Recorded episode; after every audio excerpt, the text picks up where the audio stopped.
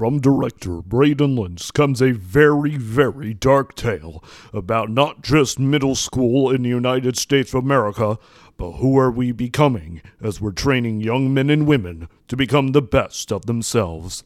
This is based off of part a true story of Braydyn's life and partly due to a climb of mental health crises in America. That the problem is not in our kids, the problem is in the adults that care for the kids every single day.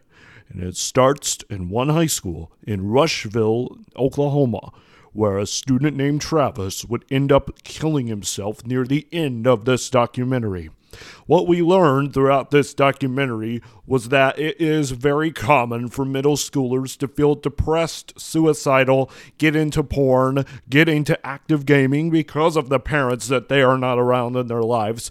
It is a tragedy and an atrocious message that teachers in America need to hear and need to listen. Yes, this is a dramatization. Yes, this is a comedy. Dra- this is a drama. Not even close to a comedy. Sorry, that was a script writing tempo. But we have to understand one thing middle schoolers are human, they make mistakes. They're supposed to make mistakes. But today, we are here to change all of that. And hopefully, while listening to this documentary series, broadcasted, was supposed to be broadcast on HBO, now on Anchor FM, hopefully you can find the strength in yourself to find what is good about humanity because middle schoolers today are not finding good in humanity.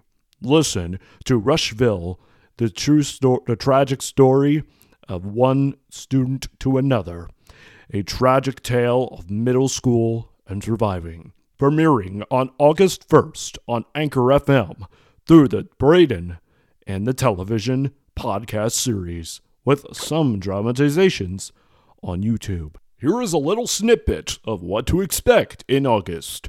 It's the school year starts, and we educate more middle schoolers to become edible, good young men, and young women to become good young women. But it starts in the adults and the teachers and the parents creating an environment for their children that can somehow, some way create diction in their lives.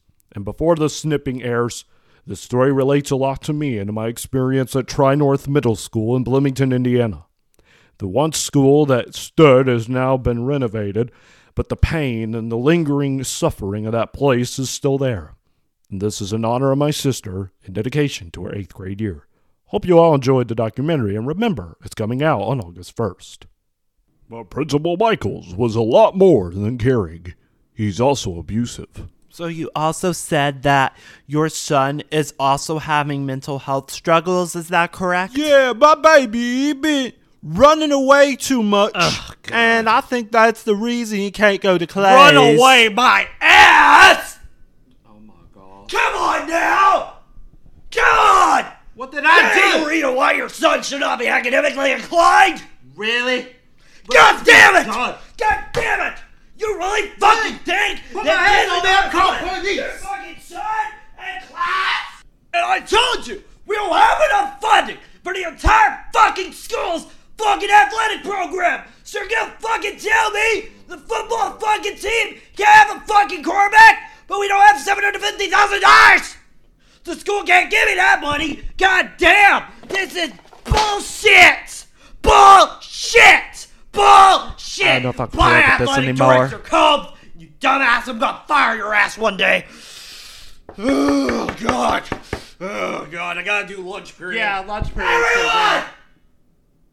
Shut your mouth! Shut up! Daniel! Come to my office. I'm gonna give you a fucking paddle. Are you serious? Ow! Ow! Ow! Ow! That's what you get! That's what you get for hanging up!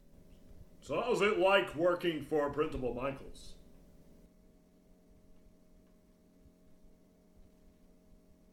I think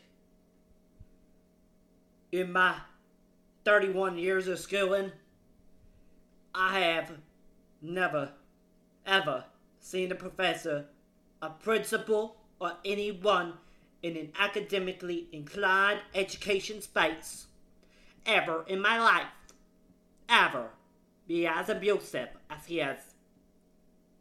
I think we're all numb to it in the office, you know? He actually invites women, young girls, to go in his office and they molest him and they, he molests them and stuff. And, uh, I happen to be one of his victims.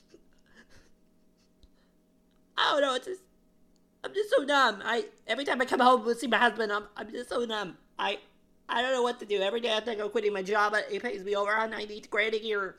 It's the hardest job to work in a school district. And you got all these kids.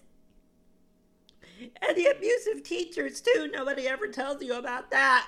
And 9 plus 5 I can't equals what the square root rounding of 42. Mrs. Wells, I have to go to the nurse. Can I go to the Shut nurse? up! You dumb bitch! Quit hanging around with your damn period. Hope you bleed all over that table. You know what? I hope you I got a knife in there one day. Hope that God gave a fucking abortion. And I hope and pray you die on that chair. I don't care if you're having a period. Sit your ass down. Shut your fucking mouth and listen to my lecture. Anyway, 9 plus 5 equals square root of 42. And I told you, didn't I tell you one more time, Daniel? Didn't I tell you that one more time that we were gonna have another problem with you? You know what? I might be 68 years old, but oh my god. I need, oh, just give me a minute, Daniel, give me a minute. Everyone! Shut up, bitch! All you niggers acting up, all you niggers in this damn school since 1978 when I first taught here. I can't believe this. You niggers cannot stop acting up! Sit your black asses down or I'm calling a cop to put a knee on your neck.